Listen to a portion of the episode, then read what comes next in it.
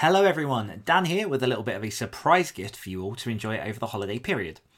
Long-time listeners of the show know that back in summer of this year, I recorded a six-part mini-series titled Rights and Wrongs with my buddy and best-selling author John L. Monk. Since we're heading into the holiday spirit, we figured now would be a good time to share this extra bonus series with you, usually reserved for our Patreon supporters over at www.patreon.com forward slash great writers share, so you can head on into 2021 having learned from some of the biggest mistakes that we've made along a combined 10 years of our author journeys. Enjoy the series. We hope you find it useful.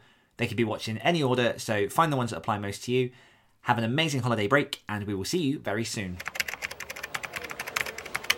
What's the one thing that all great writers have in common? They all learn from their mistakes.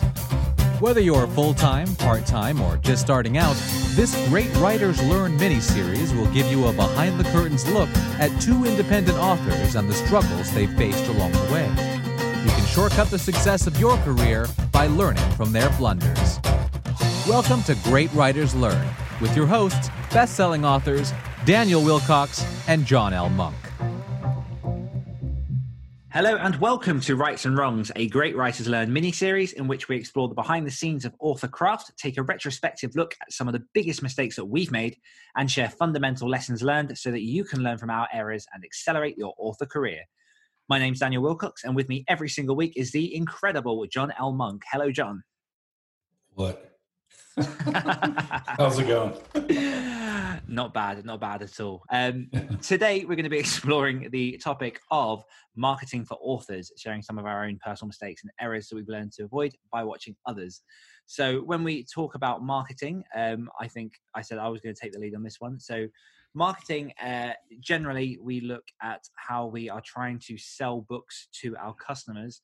Um, but as someone who has worked in marketing for uh, probably half a decade before this, it's it gets a lot bigger than that. And I think that it's very easy to confuse marketing with sales. Um, like I say, marketing you can look at the the number of books you're selling, how much money you're making. Those are great uh, metrics to measure your success by. But marketing can go a lot wider than that in terms of making sure you're building reader trust, making sure you're connecting with people, the emotional uh, bonds that you build with your readers and your fellow writers and other people that you impact along the way. Um, there's a whole there's a whole big scope to marketing, but um, I think some of the biggest things that we could probably address in this conversation are things like uh, how we promote through mailing lists, social media, newsletter swaps, paid ads, um, and even potentially look a bit of look at a little bit of content marketing. Um, do you want to dive into any of your particular pieces here, John? Um, I would say probably just right up.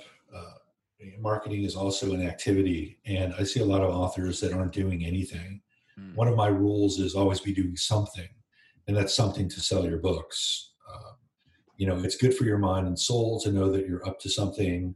Uh, it's good for your wallet because certain things will strike.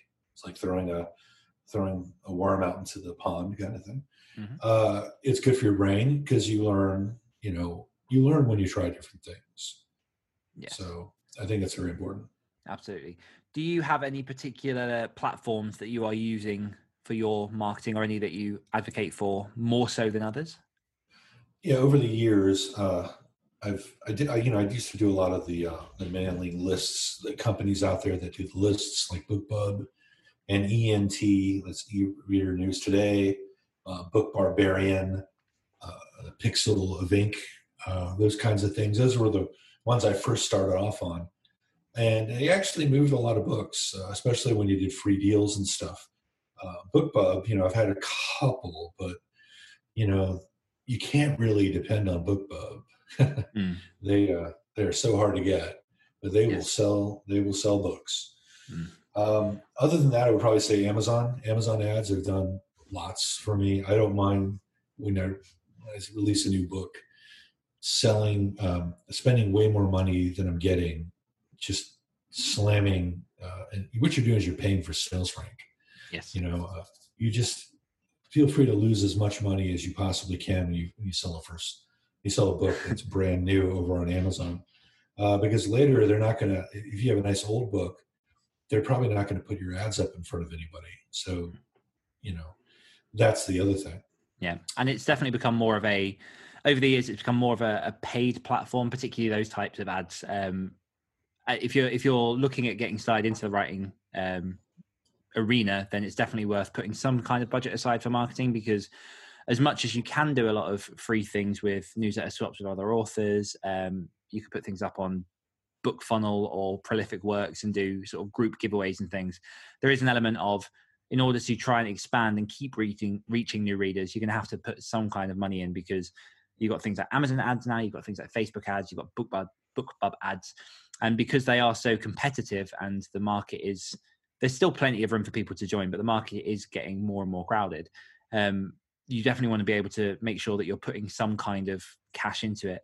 And i think one of the things that will dominate this conversation is that there are so many different ways to market your book that you need to be doing a few at least. You can't i don't think you can rely simply on just using one avenue to promote your book and then just using that for life. Um, you, you're going to have to constantly be contacting your current readers that you've got trying to reach out to find new readers um, people it's worth definitely looking at the sales funnel and where you get how you reach new readers and, and drive them further and further into your brand, your books, so that you can create long term readers that, that love you and what you do. Because, as I say, there are so many authors out there, and we live in a world in which everything is go, go, go. Attention is attention is the currency.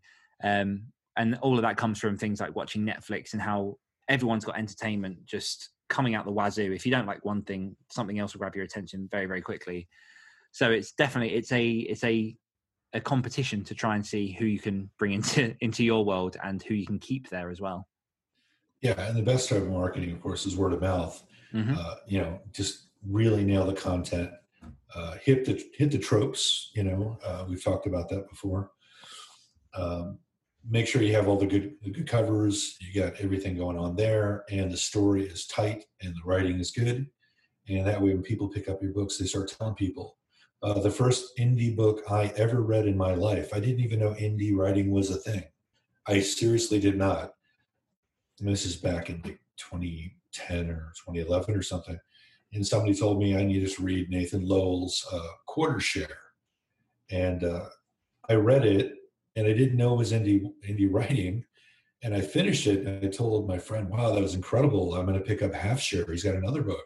and then he's like, Did you know he's an indie author? And he's like, What do you mean indie? He's a self published author. I'm like, You mean those people that uh, that sell books out of the trunk of their car?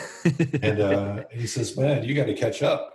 Mm. And I'd always been trying to write and sell to the agents and stuff, and I was never, or, you know, to, to publishers and everything. And sort of that opened my up my world.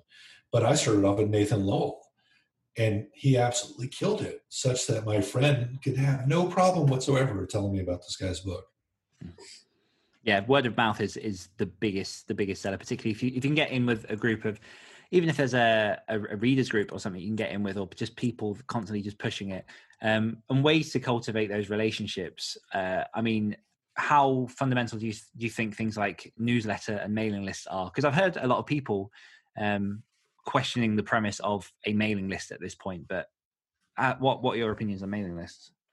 Well, probably more traditional in the sense of uh, indie authors, which is they're awesome to have, they're great to cultivate uh, because you can you can always take it with you. If you've got fifty thousand people in your mailing mailing list and they're really interested in your stuff, they didn't just get it, um, you know, because of uh, some prize giveaway and then they signed up for it, meaning they read your book, they loved it. Uh, maybe they even spammed you with love letters about how awesome this the series is, and they got on your list. You know that's gold. Mm. Um, I don't have a lot of gold. I think I have maybe five or six hundred people if I take all my little lists and put them all together. And that's another thing, by the way, is genre hopping, which we'll talk about later. But if you're genre hopping, you're not going to get a big one list. You're going to get a lot of little lists. Yes. Yeah but uh, no, you definitely hit a good point there as well in terms of if you buy readers or bribe them in some way, you're not really cultivating strong people who are going to follow you from book to book. The best, the best readers that you can get for your books for your series are the people that that find the books, the people that love the books, and the people that stick with you. There's a I always forget the guy who um, who's the brains behind it, but there's a, there's a fantastic article online called the 1000 True Fans. Um, have you read that, John? No, I didn't read no. that. Well, I mean, the principle. Yeah. I might now that you've told me. definitely. but the principle, just um, you know, to to paraphrase it all, is that if you can successfully find a thousand people who love what you do, who advocate for everything you do, and buy everything that you put out, that's all you really need to have a successful business that is whipping you out of the day job and into a full time career, depending on obviously what you do and, and how how how much you charge for your books and how often you release. But the general principle is if you can cultivate that list, if you can really bring in these advocates for your work, then if you've got a thousand true fans, keep them with you. They'll promote for you, and you just all you need to do is write for them. So there's a big push where the marketing outlook used to be let's try and hit absolutely everyone everyone needs to hear about what you're doing but more and more now people are saying cultivate these small groups because if you can really really reel in the loyal fans the people that are reaching out to you emailing you buying every book telling you how much they love you leaving the reviews every time they're the people you need. And i think a lot of focus from people is put into always reaching those new readers as opposed to looking after the the fans that they already have. Yeah um, I'll tell you right now, the the Facebook group uh, Lit RPG and Game Lit Society and Lit RPG Books. These are a couple of different groups. These are the most active fans um, that I've seen on Facebook. Uh, granted, I haven't been in the romance groups that probably exist or fantasy, but this is a very specific genre with a very very ra- rabid fan base. And they, if they pick up something that they like, it explodes like the coronavirus through the community. yeah, a little tie in there. Yeah, uh, you know, so uh, that's what you want is you want, and you're gonna you and you're gonna get that not through flashy covers. Flashy covers will pick up a couple of different readers, um, and that's important too. But they're gonna they're gonna talk about the book like crazy if you write good books. Mm. So it always comes back to you know it always comes back to content on the one hand you you promise something. You say beautiful cover beautiful title cool cool blurb right? And on the other hand you have to deliver and that's the thing. If you're looking for the next best thing to invest in try investing in your long-term health with forward. Forward is intelligent medicine with a personal touch. Their doctors are dedicated to catching top killers like cancer and heart disease early which could save you tens of thousands of dollars in the long run so invest in a doctor that's invested in you. Visit GoForward.com to learn more about how Forward can help you manage your long term health risks for one flat monthly fee. That's GoForward.com. Yeah, deliver. And uh, there's definitely an element of being sure to, that you're genuine. I think it's really easy as a reader to to smell out when someone's being disingenuous and just trying to lure you into some kind of trap so they can make money. Um, I think author brand ties in a lot, and I think we'll be talking about author brand soon as well. Um, that ties in a lot with with your marketing because how you interact with people across any of your communications represents your books and whether or not people will buy them, and it also re- represents you. And to gain those those true fans, they really need to connect with you on an emotional level. I know a lot of authors who, when they're sending their mailing lists, they they'll promote a book, but at the same time they'll have a big article at the beginning about what they've been doing, what they've eaten for lunch, the day they spent probably doing nothing in quarantine. um, but yeah. you know what I mean? Like they're really connecting with the the their fans on that emotional human level and showing that there's someone else behind behind the curtain. Yeah, if you're gonna do the whole, you know, mailing list thing, um, you don't do what I do, which is mail them only when you got a book to sell. Okay. You know, you want to be smart about it you want to have maybe like uh, at least once a month they should expect something from you.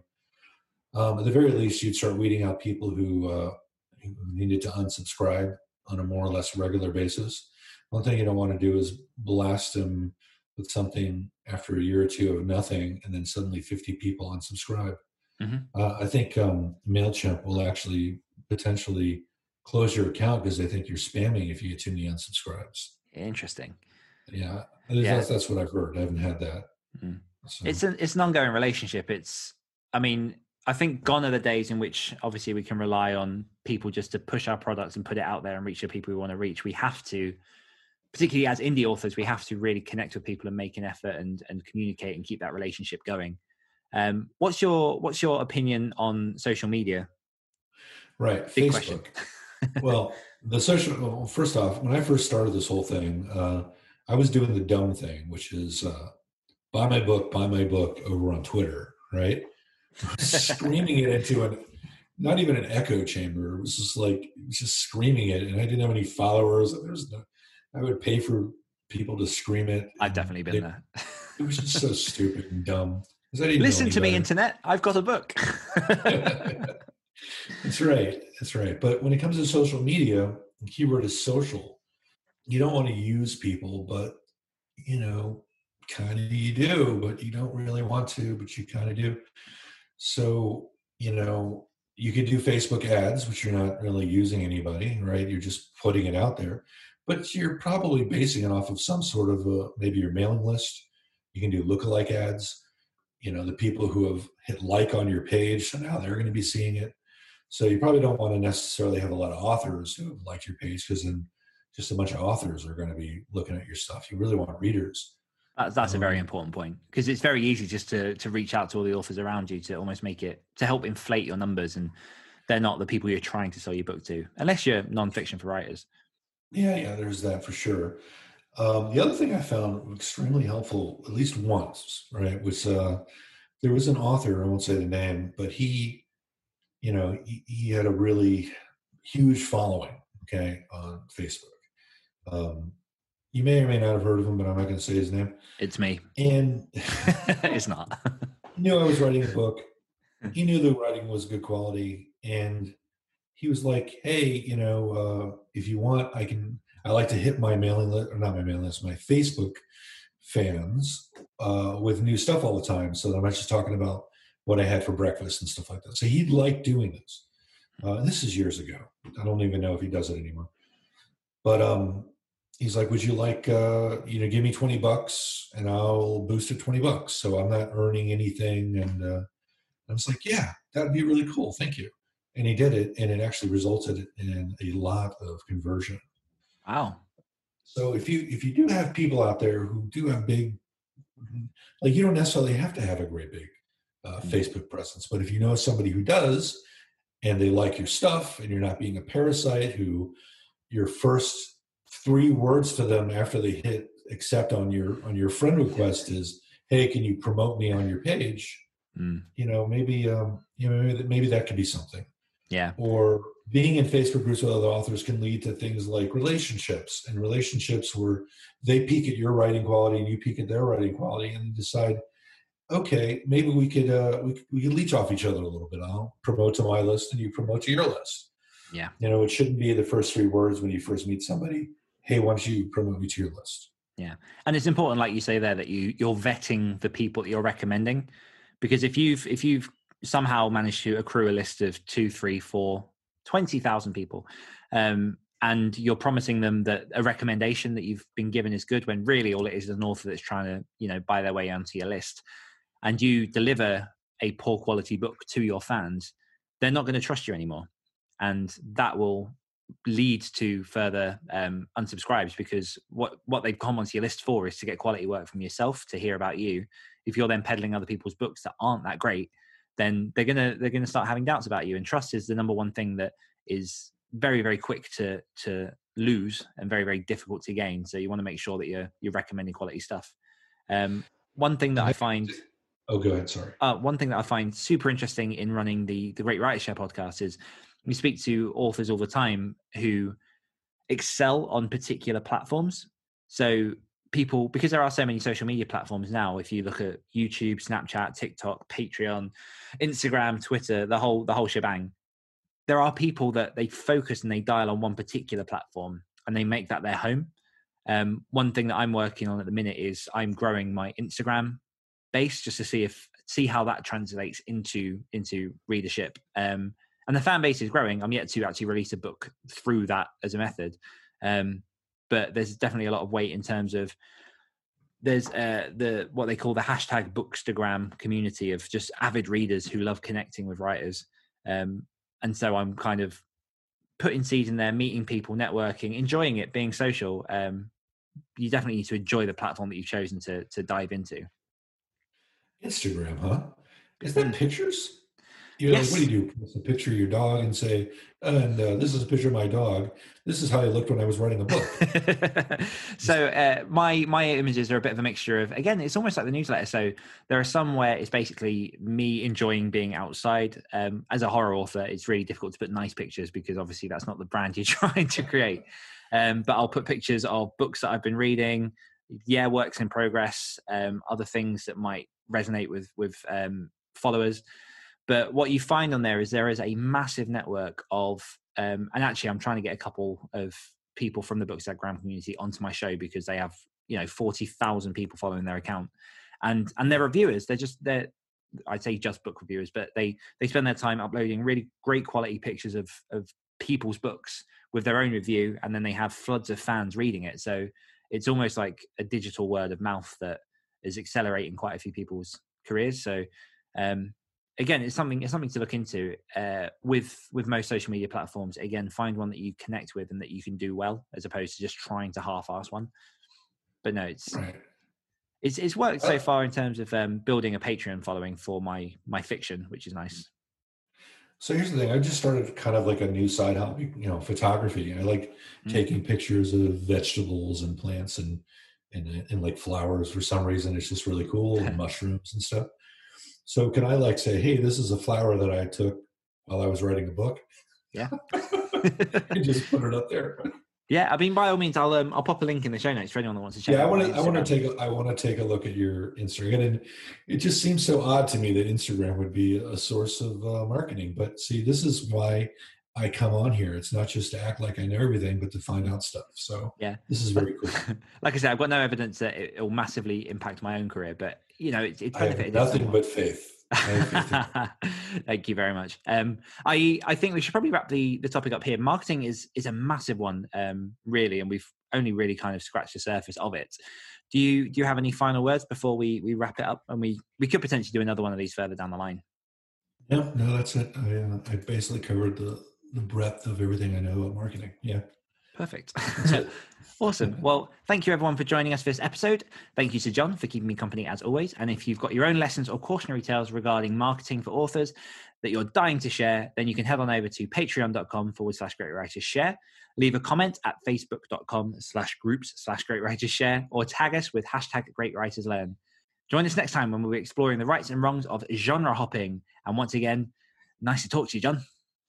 Yep. It was cool. See you.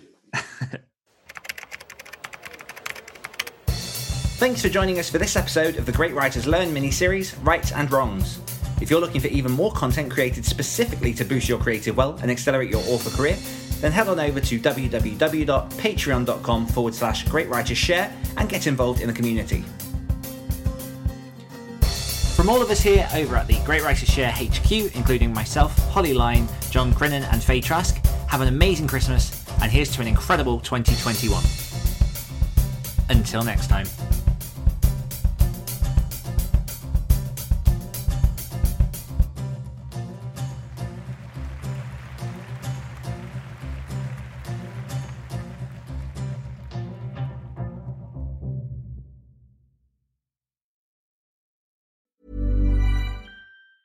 Hello, this is Hannah from Red Handed. Would you like to watch something scary? Like really scary. So scary you'll hide behind the sofa. Then you need Shudder. Shudder offers everything from the latest releases like The Boy Behind the Door and Psycho Goreman to untouchable favorites like The Texas Chainsaw Massacre and Halloween. Polygon describes Shudder as a horror movie paradise. And they aren't wrong. Shudder is the ultimate collection of classic and original horror which pushes boundaries and showcases original storytelling with something new to watch every week. It's available right now, ad free and on demand through all of the platforms you already use. Sign up now at shudder.com. That's S H U D D E R.com. Shudder. So good, it's scary.